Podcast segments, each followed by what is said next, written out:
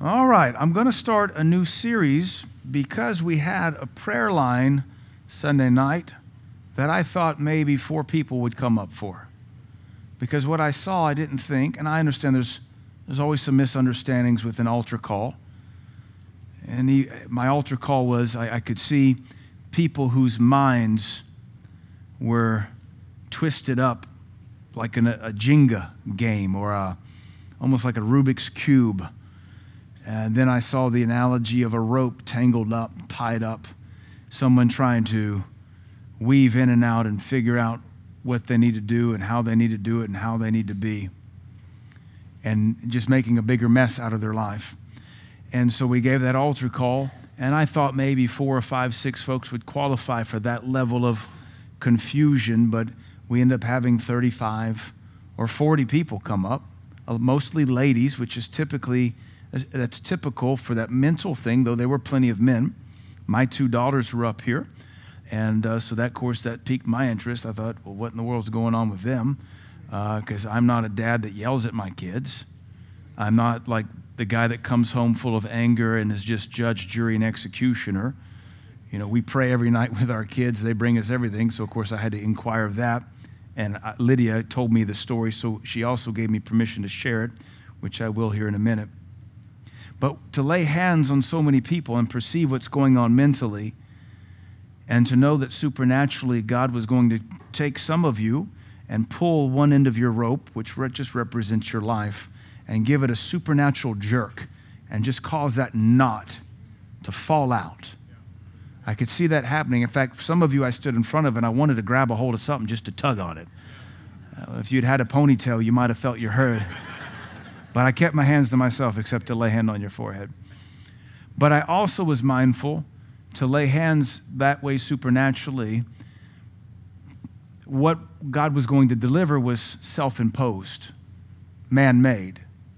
So even though the Lord would graciously jerk the knot out of our rope and set us free, because it was man made, we would go back and do it again. So I'm mindful of what the Lord told Brother Hagin back in the 50s. He said, Don't go having healing anointings. Don't, uh, excuse me, healing ca- campaigns. Follow behind the great healing evangelists and teach in the local churches so people know how to keep their healing. Amen. And so, what we have to do tonight is something very similar. So, I'm going to call this message tonight the pursuit of peace. And uh, I'm going to maybe begin a series. Maybe we can s- teach this and fix it tonight. Maybe this becomes three weeks, maybe three months.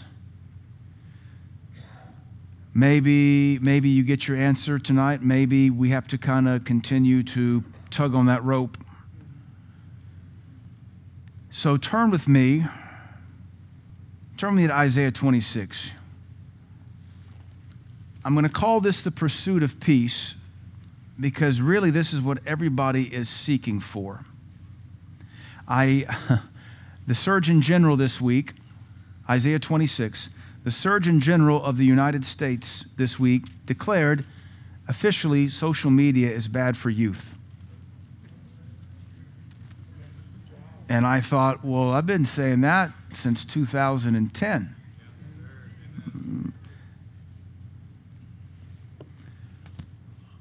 And the reason it's bad for kids is because it destroys their mind. And we've taught this ad nauseum, and so some people would listen and they found freedom, and others thought I was a fool and held the mirror to their face. One of the things I want us to understand in any kind of prayer line, any kind of ministry of the Spirit, we can set people free, but we have to hear the words of the Lord go and sin no more. We can lay hands on people to be delivered from this burden of their mind, but unless they go and sin no more, or go and think that direction no more, go and don't go that direction anymore, you're just going to take that rope and tie yourself up again. So, part of the pursuit of peace is knowing what's sucking peace out of you. Is it a mental habit? Is it an entertainment addiction? Some of you listen to me clearly the music you listen to is demonic. The music you listen to is drilling holes in your bucket and draining all the peace out of it. That's what social media does. It drill, drills a hole in your bucket and drains all the peace out of you. I mean, social media invented several brand new psychological disorders. I don't have any of those psychological disorders. But if you spent 10 years on social media, you're psychologically disordered. We can lay hands on you all day long and impart the peace of God, but you have to go and make a change. We're not designed to live altar call to altar call. And though we're appreciative for psychiatric medicine, you're not designed to live on lithium or Prozac or Xanax. You're not designed to live on uppers. You're not designed to live on downers. You're not designed to live off of dopamine hits from your brain. You're designed to walk in the Spirit. So anything we teach is going to be wonderful and great, but if we don't apply it, it's self delusion. So, Isaiah 26, one of the great promises of the Old Testament, verse 3. Actually, let's, let's start in verse 1. In that day shall this song be sung in the land of Judah. So, here's a song, a song of victory that will be sung at the, margin, the, the title of the top of my Bible. I have a Cambridge Study Bible, and it gives titles that kind of give you the overview of the chapter. It says, A song inciting confidence in God. Well, if you need peace, peace brings strong confidence. So here is a song that, according to the Oxford study theologians who decided to write a header at the top of my Bible, every page of my Bible has it. This is a song to incite confidence in God. Sounds like a good song. So here's the song We have a strong city. That's a pretty good opening lyric. Jesus, the Jerusalem, the heavenly Jerusalem. Salvation will God appoint for walls and bulwarks. Sounds like an awesome city, the heavenly Jerusalem. We could apply it to the church. Open ye the gates, that the righteous nation which keepeth the truth may enter in.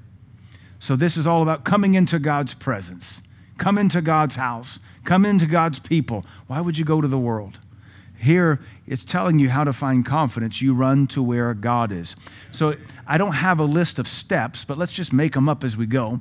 One of the keys to having peace is stay where God is. Jerusalem was a fortified city. They're singing about this Jerusalem, God's holy city. It literally means the city of peace. Jerusalem, shalom, the city of shalom. Well, the local church is to be a church of peace. This is where we come to be washed and reset.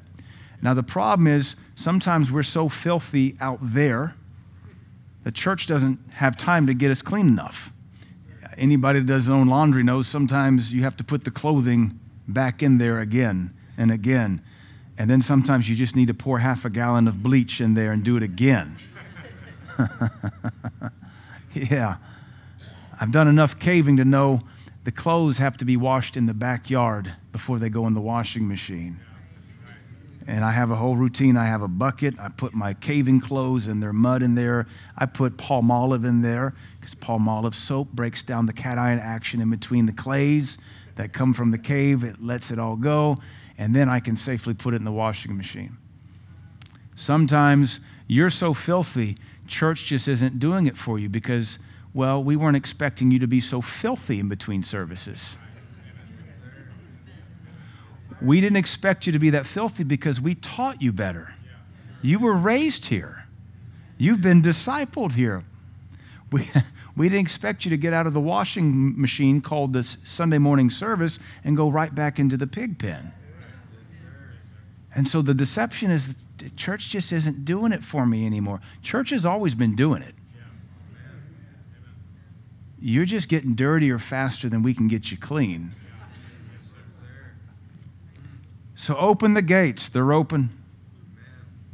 That the righteous nation which keepeth the truth may enter in. And I've also noticed only the righteous want the truth anyway. Only the righteous, that doesn't mean perfect, only the righteous want to be in church anyway. The unrighteous, the filthy, they're looking for a reason not to go to church.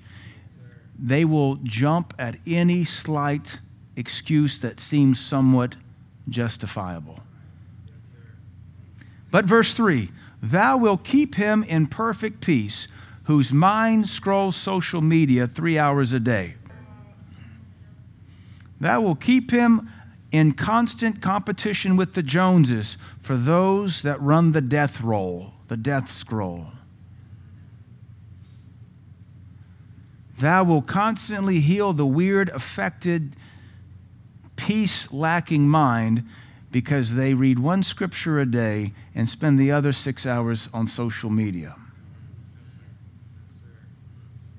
They, you, you, Lord, will keep him in perfect peace. The Hebrew says, Shalom, Shalom. Twice. That's like double shalom. Shalom, Shalom. You will keep him in double shalom whose mind is stayed on him. That also tells us instantly we have a responsibility. We control our mind, and we can control where we set it. We can control where we set it. Uh, it's Kyle, no, Kylie's not in here. I'm not on social media because I have too much to do, but I do go to Pinterest from time to time looking for uh, botanical pictures and then, then sometime another bushcraft, they know who I am, so bushcraft pops up and, you know, survival skills, and then there's some guns. And then van life pops up. van life. This is where hippies want to live in a Volkswagen Eurovan. And see, that, that's still in me a little bit. It's not completely gone. It's the hippie from me. I don't know, there's something you get a little bit too hippie, that thing sticks to you. So I can accidentally, not really, kind of what I like now, I don't want it. But I, lo- I like to look at the architecture of somebody who will totally retrofit and all like the origami that is the drawers and how you make like a, a Mormon family live out of a van again. you know, nine kids plus a full size Rottweiler living in a Volkswagen bus that sits six people normally. Sits not sleeps. But just to look at that, it doesn't happen anymore. But even through COVID, I would, I would be on Pinterest because I was writing the botany book, and I would get to kind of lost looking at van life, and it would activate lust. During COVID, I even began pricing Volkswagen Eurovans. Don't laugh at me, I didn't do it but for like a week or two. And then reality kicked in, and I said, I have a wife and three kids in a church. Why am I going to drop 40 grand on a 40 year old van again? So Kylie, she can totally relate. She's got some hippie still left in her. She understands the draw. You can't only explain it if you've suffered with it. It's like post traumatic van disorder. and her joke is now that she's born again serving Jesus, she asks the Lord, Can I have a hippie van, and the Lord says, The best I'll do is a minivan. but see, you get on social media, and your peace goes the way of the dodo. Because you're trying to keep up with a life God never assigned you. Therefore, to set your heart upon it is to pull your life out of sync with God. And the second you pull, you allow your heart to be pulled out of sync with God, you will be in instant pursuit of peace, not realizing you're the one who forfeited your peace. Your peace and my peace is our responsibility. You need to protect your peace. You need to be careful what you set your mind on. I am experienced enough to know when my mind looks at old things like a Vanagon and wants to go hop in a hippie bus and go tour and rock climb. And that's an 18 year old daydream. I'm 47 this summer. That's, that's an old daydream. But it's, yeah. Were you acting like I'm old, John Paul? Wait, who on the front row's in their mid 70s? I have never been heckled for being old before, much less by an old Frenchman. The Bible promises you'll have shalom, shalom when you keep your mind right fixed on God, on His Word, on His plan. Now, here's the problem when our mind gets off of God, we lose peace. It's spiritual law. And I wrote this down from prayer today. I was praying for us, I was praying in tongues, and the Lord showed me this. Rather than making decisions from the position of peace, many Christians make decisions in hopes of finding peace. I'll read it a couple times. Rather than making decisions from the position of peace, many Christians make decisions in hopes of finding peace. Now, to find peace, you just have to put your mind on God and be still. That's another verse we'll look at. Be still and know that He is God. Rather than making our decisions from a position of peace, which is the best place to make position, uh, decisions from, Christians are so scatterbrained, so tormented, so insecure, so fearful. Most of our decision making is in desperate grasp of peace. So now here's the next part of the thing I saw in prayer. The existing lack of peace ensures that every decision made will be wrong and produce an even greater loss of peace. The existing lack of peace ensures that every decision will be wrong and produce an even greater loss of peace. This is what we would call rebound relationships. A good example is the rebound relationship. You break up with somebody, you don't even get healed. Even, not, even, not even a divorce. We're just talking boyfriend girlfriend dating. You break up. You didn't have any peace to begin with in the relationship, so somebody was miserable. That's why the relationship terminated.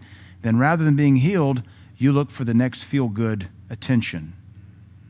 So the next decision was in desperate look for in search of peace or feel good. So you hastily jump into another relationship and only further damage your soul.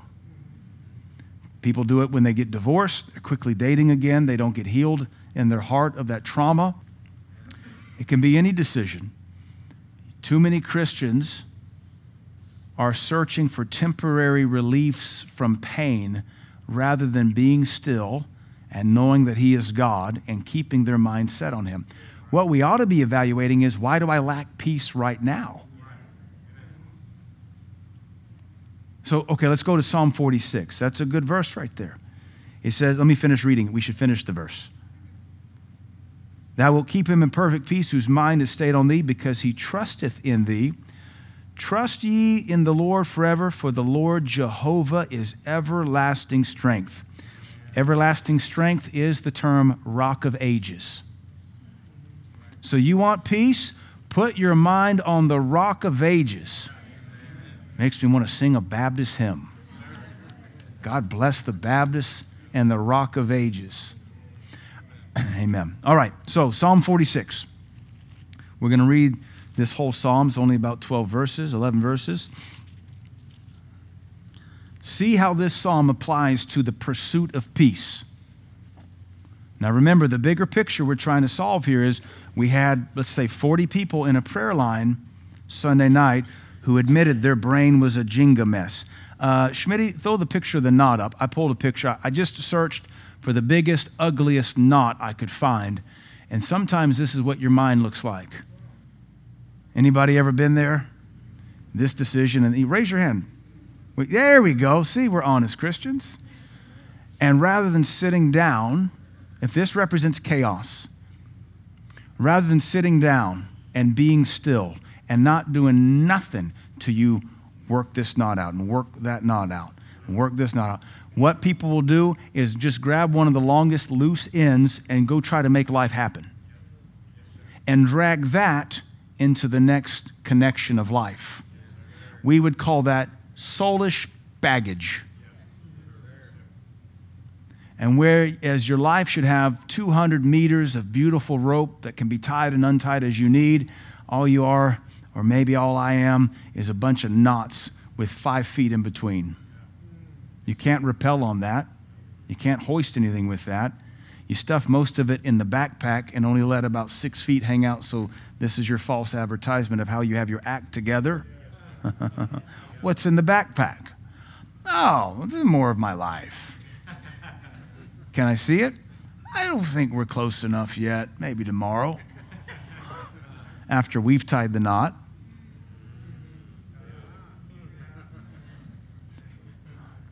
Would you want to be married to somebody whose heart and life looks no? Would should you be dating if your heart and life looks no? No. This calls for being still and walking with God. Psalm 46. Verse 1. We're looking for the for peace. God is our refuge and strength, a very present help in trouble. So when you need peace, this verse tells you where to look. Not social media not Ben and Jerry's ice cream. Not your dog. You have a comforter called the Holy Ghost. It is an insult to turn to Mr. Scruffles. Some people think Mr. Scruffles is the third person of the Godhead.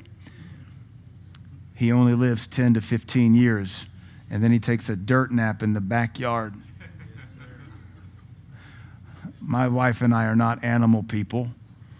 Uh, we often take pictures of dead animals on the side of the road. We send them to each other. I should say often, maybe once a year. Same joke every time. Hey, look, free cat.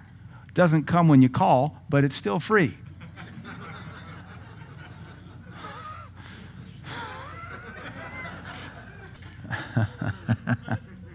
All right. God is our refuge and strength, very present help in trouble. Therefore, we will not we free uh, fear. Therefore, will not we fear. Why do we, don't we fear? God is present. He's help. Though the earth be removed. You know, sometimes being unfriended on social media feels like it. That's sarcasm.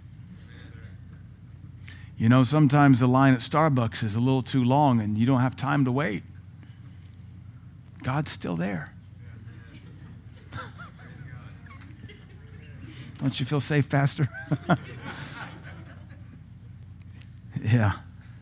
Though the earth be removed and though the mountains be carried into the midst of the sea, that's massive issues right there. Though the waters thereof roar and be troubled, though the mountains shake with the swelling thereof, Selah. Pause, think about literally the world falling apart. This is geologic catastrophe, tsunamis, mountain ranges crashing into the oceans. This is like, you think your world is falling apart? This verse talks about worlds falling apart, and yet God is an ever present help. There is a river, the streams whereof shall make glad the city of God. And we go from natural geology to supernatural geology. Rivers are part of geology, it's hydrology.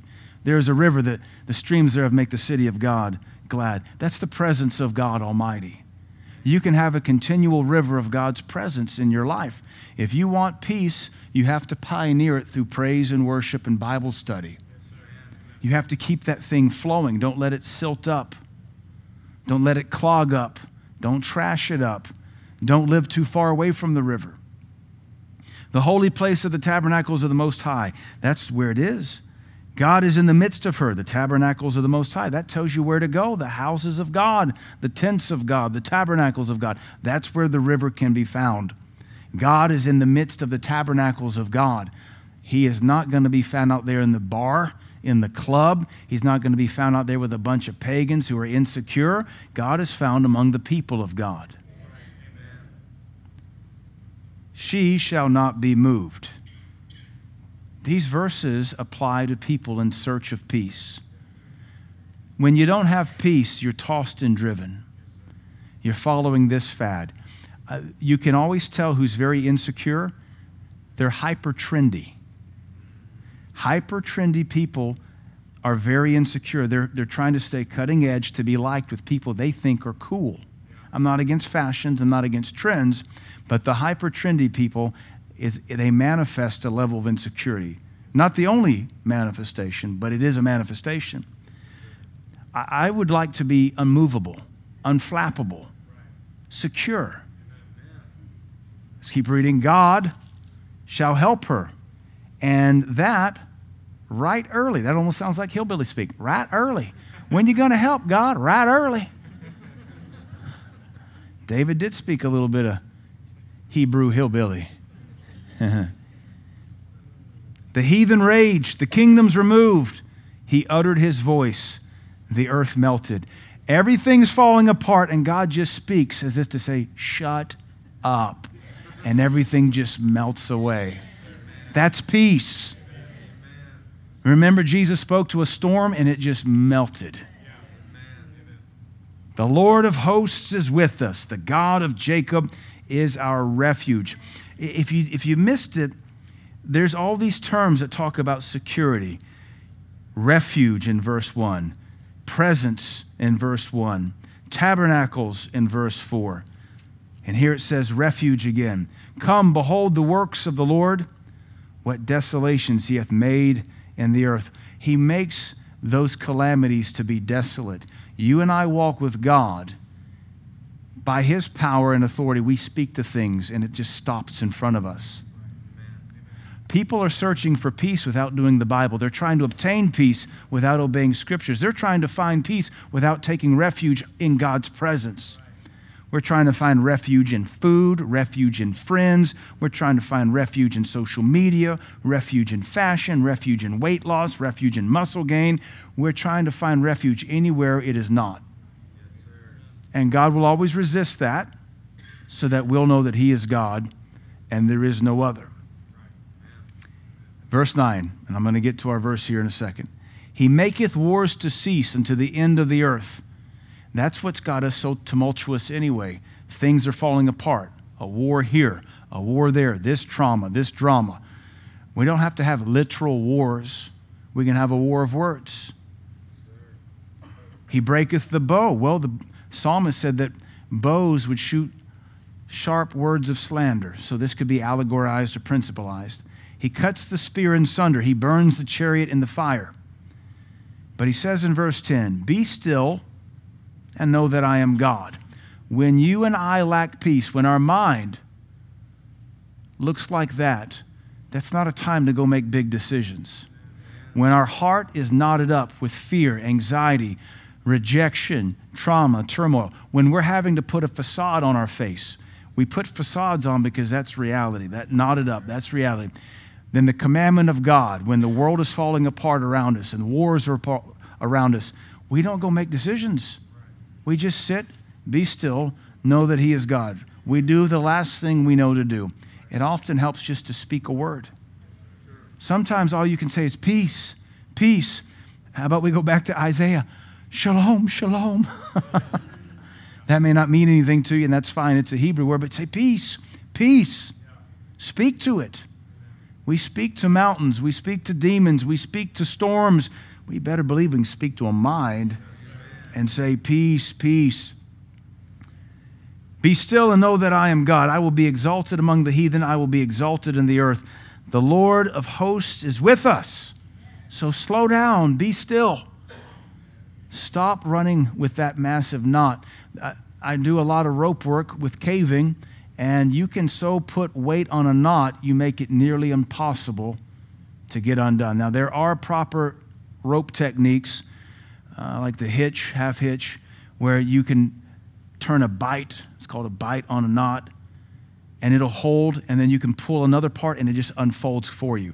Or you can be a total idiot and just tie a grandpa's knot, tie it three more times just to be safe, put all your weight on it, and you'll just have to cut the rope when you're done because you'll never get that knot. The last thing you want to do when your life is knotted up is keep jerking on it.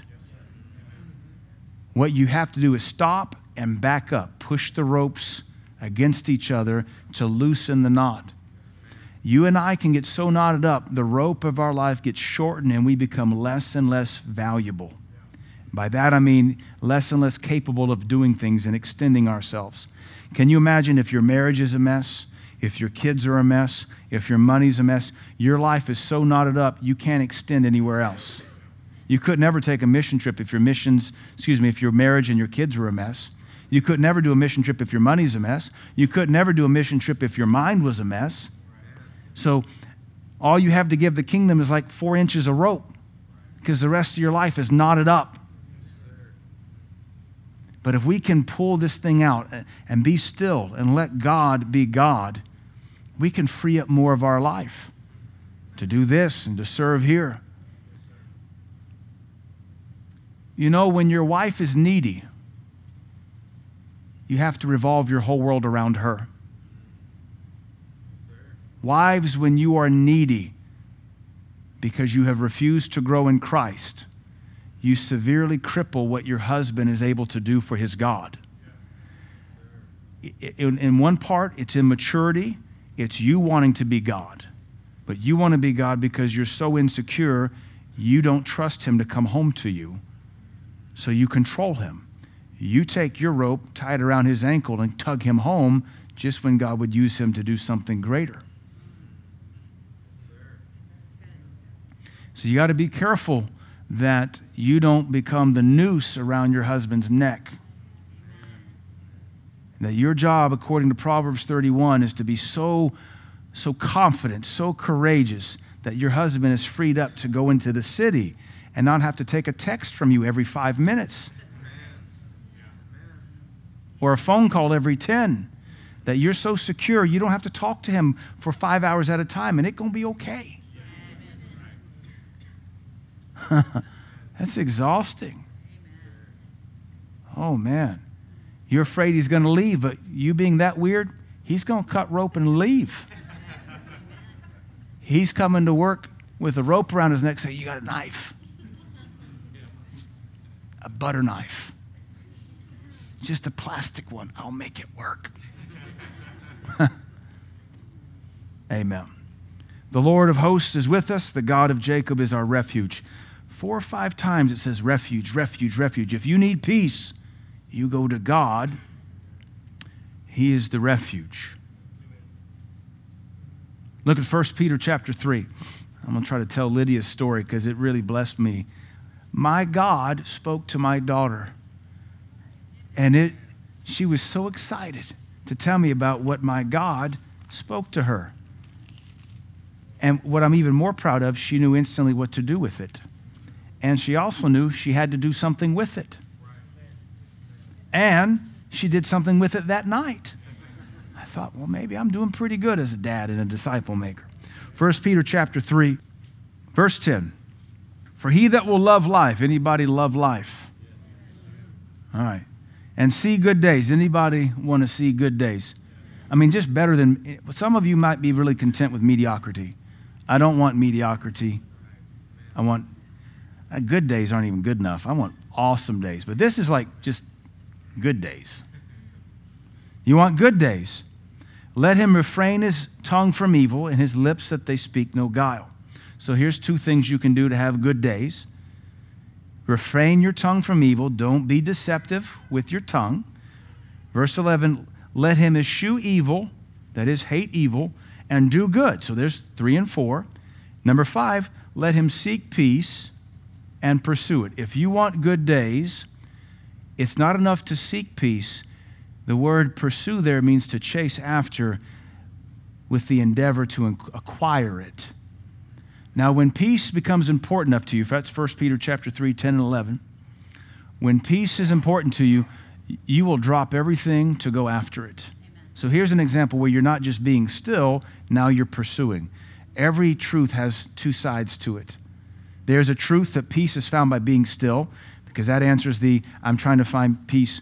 Uh, What's the old song, Looking for Love in All the Wrong Places? Buckwheat sang it on Saturday Night Live, Wookin' Panub. You know, that just comes to mind. I say, I don't even hear looking for love. I hear Wookin' Panub. it's a problem with being a child of the late 70s and early 80s. I remember the first service I was in with Dr. Jacobs. He, I was sitting over here at Pastor Luke's church, and he had people up who needed prayer because they needed peace. And the first lady, well, he laid hands on a few ladies. He came to this lady right in front of me, and she manifested a demon. She buckled over and began to growl, blah, blah, blah, blah. And he just kept popping her on the forehead. Come out, come out, just come out. Blah, blah, blah, blah, blah. And she's kind of blah, blah, blah, blah. Come out. And then she just fell out, like at my feet. And I went, Whoa, this guy's good. I haven't ever seen it done that chill before. So then he went down the prayer line praying for other people. And then he comes back to her, and she's still laid out. She's the only one that manifested the devil. And so he gets to her feet, and he kind of like kicked her feet so she would know he was talking to her. He said, Ma'am, if you would quit jumping from guy to guy, you might find that peace you're looking for, and you wouldn't have these devils. And that's reading somebody's mail in front of the whole church. So I thought, well, we all know her problem. Because I don't think she's just dating these guys. So there's a place to be still and know that He is God. That would be an opportunity. And then there's a time here where you have to go seek peace. That is, get out of where you're at if it's a hellhole. Get out of the relationship if it's a hellhole. Get out of the job if it's a hellhole. Leave the people behind. Leave the music behind. Wherever peace is, the house of God, seek it and pursue it because you're full intent to acquire it. Folks say they want peace, but most of them I don't believe they do. They just don't want to be miserable. Because to have the peace of God takes work to acquire and work to maintain. Most folks just want a pill, they don't want the responsibility. And so this verse is a commandment seek peace, pursue it. That is aggression. Pursue after it till you grab a hold of it. And once you have peace, you don't do you don't forfeit it for nothing. Once you have peace in your home, you, it's precious. You have peace in your home and you've worked it and you have a beautiful marriage and your kids are submitted and you watch clean stuff on TV and you listen to clean music. When weird people come into your home and you might be related to them, you can feel them disrupt the peace. You can put a TV show on and know it disrupts the peace. You can hear a worship song that's not inspired of God, it'll disrupt the peace. But that you can only recognize when you're used to a baseline of peace. If I ever have to go somewhere for any extended period of time and stay in somebody's home, I can tell if they have peace or not because we, we fight to maintain peace. So if I go to their house and they don't have it, I know right away. It's as distinct as going to a smoker's house and a non smoker's house. Now, if your life is tumultuous, if your mind is tumultuous, you don't know where peace is or where it's coming or where it's going. Uh, let's show this other picture. I used this analogy probably 10 or 12 years ago. This is a bingo ball. Some of you Baptists would really know this pretty well. Baptists like to gamble bingo. So if you know bingo, do the French know bingo? Do you understand bingo? Okay. You, just for explanation's sake, you have B I we also have a dog, and Bingo was his name, oh. but it's a game. You have a board, you have a little piece of paper, B I N G O, and then different numbers. And what they would do is roll this ball and take a ball out. One would be a letter, one would be a number. N 17. So you'd look to see if you had any 17s under your N, and you'd stamp it.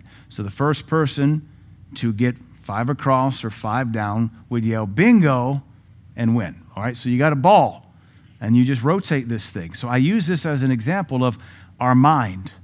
And if every one of those balls represents a thought, and on a daily basis, you're just bouncing a 10,000 thoughts every moment, when God speaks to you, will you be able to recognize it?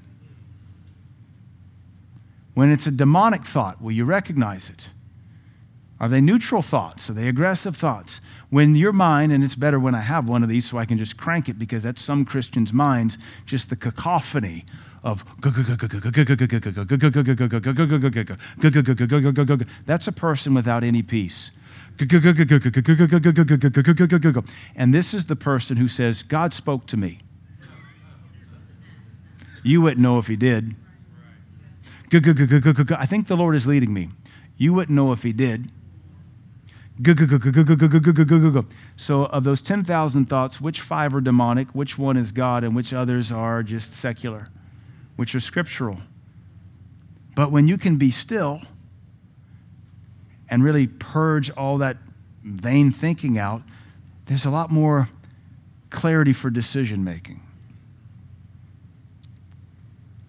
You have to be able to pinpoint when something's not right in your life. When your mind is always, you don't ever know when something's not right because everything's never right. And that's not the will of God. If everything's falling apart in our life, it's time to be still. Get direction from God, find where the peace is, then go pursue it. And as we saw in Isaiah, it's in the house of God. As we saw in, saw in Psalms, it's in the house of God. So let me come back to Lydia. So Lydia was in this prayer line the, other night, and I, I don't like to see my children in prayer lines where they're mentally buffeted. Where am I failing as a dad? So I pulled her aside before we even got home. I said, Sweetie, what was that all about? She said, You know. And I said, No. She said, The whole throw up thing. I said, Oh. So, long story short, I asked her today if I could share the story. I said, How long ago was that food poisoning thing? She said, I don't, I don't remember. I said, What was it you got sick on? She said, I don't remember. But what's happened since she got food poisoning several months ago, Mama thinks it was chicken nuggets. Doesn't matter. I'm still going to eat them. Doubtless I shall rise again. Did it with spinach Maria. She got sick one night, five, six, seven months ago, off of chicken nuggets, got up in the middle of the night, threw up everywhere. Every night after that, she was paranoid. I'm going to get sick tonight. I'm going to get sick tonight. We let that go for a couple nights. Honey, it's okay.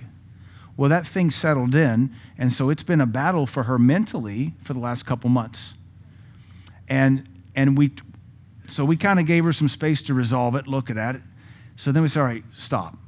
So what would happen is she'd go outside, jump on the trampoline, having had two hamburgers, ice cream, orange juice, do backflips, chase the kids across the backyard, shoot Orby guns, be perfectly fine, then come in for bed and panic because her mind got still, and now this thing comes out of nowhere fear.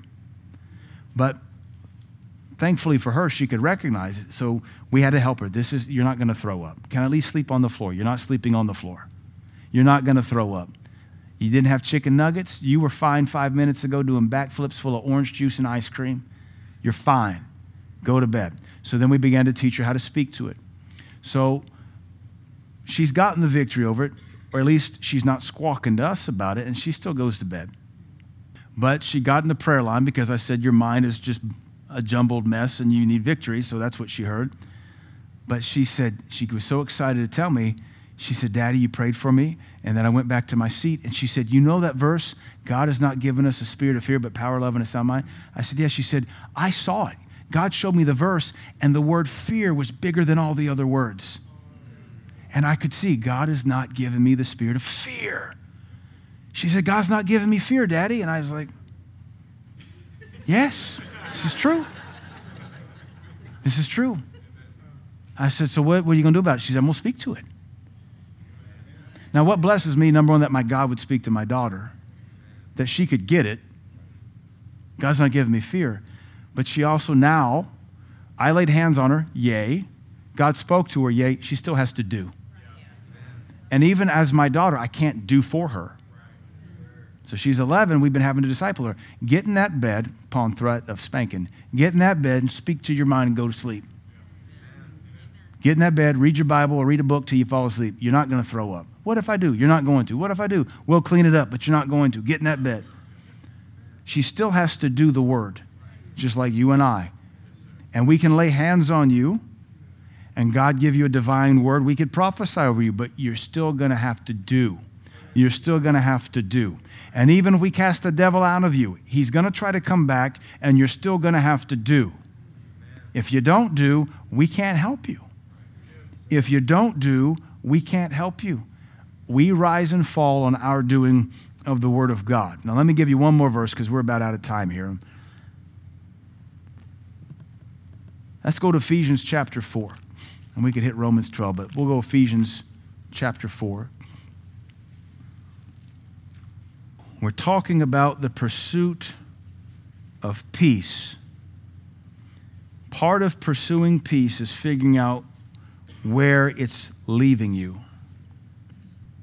When you go backpacking I, I enjoy backpacking in the winter. I prefer when it's really cold because there aren't any people, there aren't any poison ivy, there aren't any bugs.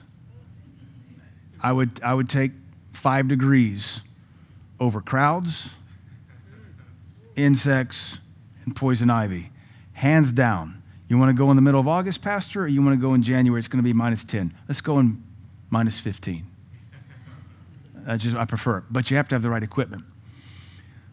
So you have these nice sleeping bags, zero degree, minus five degree rated, and they have down, and they have these loft um, billows, and you got to keep them warm because your body heat heats up the insulation.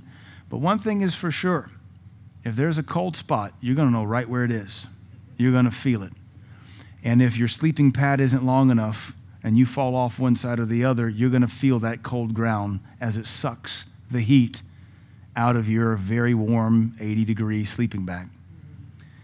You and I have got to be astute enough to recognize where life is sucking peace out of us. So if your feet hang off your sleeping bag and your feet get cold, one of the things you can do is put your backpack under your feet. That gets it off the ground. You can take your jacket, zip it up, make like a little sock out of it, pull that over your sleeping bag. When you're that cold, you'll do whatever it takes to stay warm and sleep through the night. The last thing you want to do is shiver all night long, burn energy, burn calories, wake up exhausted and fatigued, and possibly hypothermic. If you can be that smart camping in cold weather, we ought to be that astute finding what is sucking peace out of our life and then fix it. Now, most folks in this generation are not smart enough. They won't acknowledge this is where the peace is leaving me. This is where the peace is leaving me. This is where the peace is leaving me. They, they're just addicted to what's sucking peace out of them. We got to be smarter than that. Ephesians chapter 4, verse 22, ah, verse 21. If so be that you have heard him, Jesus, and been taught by him, as the truth is in Jesus. Now, here's the truth. Here's the commandment. Verse 22 Put off concerning the old lifestyle, or the former lifestyle, the old man, which is corrupt according to the deceitful lusts, and be renewed in the spirit of your mind, and that you put on the new man. So there's a three step process here. Verse 22 says, Put off. Verse 23 says, Be renewed. Verse 24 says, Put on.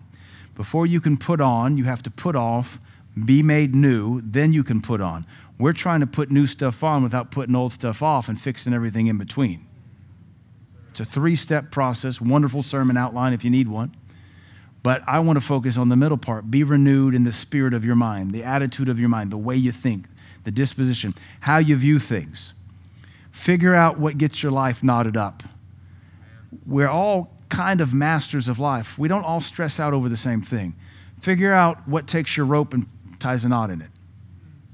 Figure out, I hate this word because it's like a, a woke, irresponsible word, but I'm going to use it. Figure out what triggers you. Such, I feel like I just lost IQ points using that word. Because that word means it's not my responsibility to the modern generation. You triggered me. All of life is a trigger, dumpling. All of life is a trigger. My white privilege did not deactivate my triggers. In fact, hearing the term white privilege triggers me. Do I get a free pass? No, you're white. Well, how is that not racist? Because I can't be racist. I'm a minority who gets everything I don't for free, and I pay for it. How is that fair? That's racist. I can't even make observations without being triggered. Figure out, give me permission to use it again. Figure out what triggers you. Because what are we talking about when we say triggered? Someone totally forfeits peace. Our modern society teaches people that it's cool to forfeit peace. They're so triggered. And now we have to have trigger warnings on radio programs, magazine articles, professors training tomorrow's scientists have to say, going to have some trigger words in here, children. Oh, what was this? Kindergarten. And now the State Department puts out an apology because they put out something anyway. They trigger people. Figure out what, go back to our knot here, Schmitty. Figure out what puts your soul into a knot and takes your peace. Then fix it. I don't care if you use the word trigger, but use it effectively. If I can be for, for real, which I usually am, trigger is just where you're failing. A trigger is just where your faith is non existent. If my kid's screaming when they're throwing up triggers me, I got to fix that. If traffic triggers me, I got to fix that. All a trigger indicates is where you don't have a fixed soul. So use it to your advantage and be renewed in the spirit of your mind. That way you can put on the new man, which is after God, created in righteousness and true holiness. If you don't do that, all that you'll have is fear the rest of your life. And God has not given us that spirit of fear. Fear has torment. Peace is the best buffer against fear and torment. In our pursuit of peace, figure out what's tying your soul in knots. Figure out where your mind is just blah, blah, blah, blah, blah, blah, blah. Maybe the trigger causes that bingo ball to start going blah, blah, blah, blah. What about houlda, shoulda, coulda, woulda, hunna? What about a woulda, hunna, hunna, coulda, shoulda, hunna? Sometimes our mind's at peace. Sometimes we just have to say one word and you're triggered and that ball starts spinning. Either way you look at it, it's an analogy to show chaos in the life of the born again, spirit filled believer. We should not live chaotic, strife filled lives. If we're born again, we can seek peace, pursue it, we can obtain it, and maintain it. And from that plateau, that place of peace, you can see clearly to make every decision you need to make. Let's stop making decisions in search of peace and make decisions from the place of peace and watch our lives get better. Amen?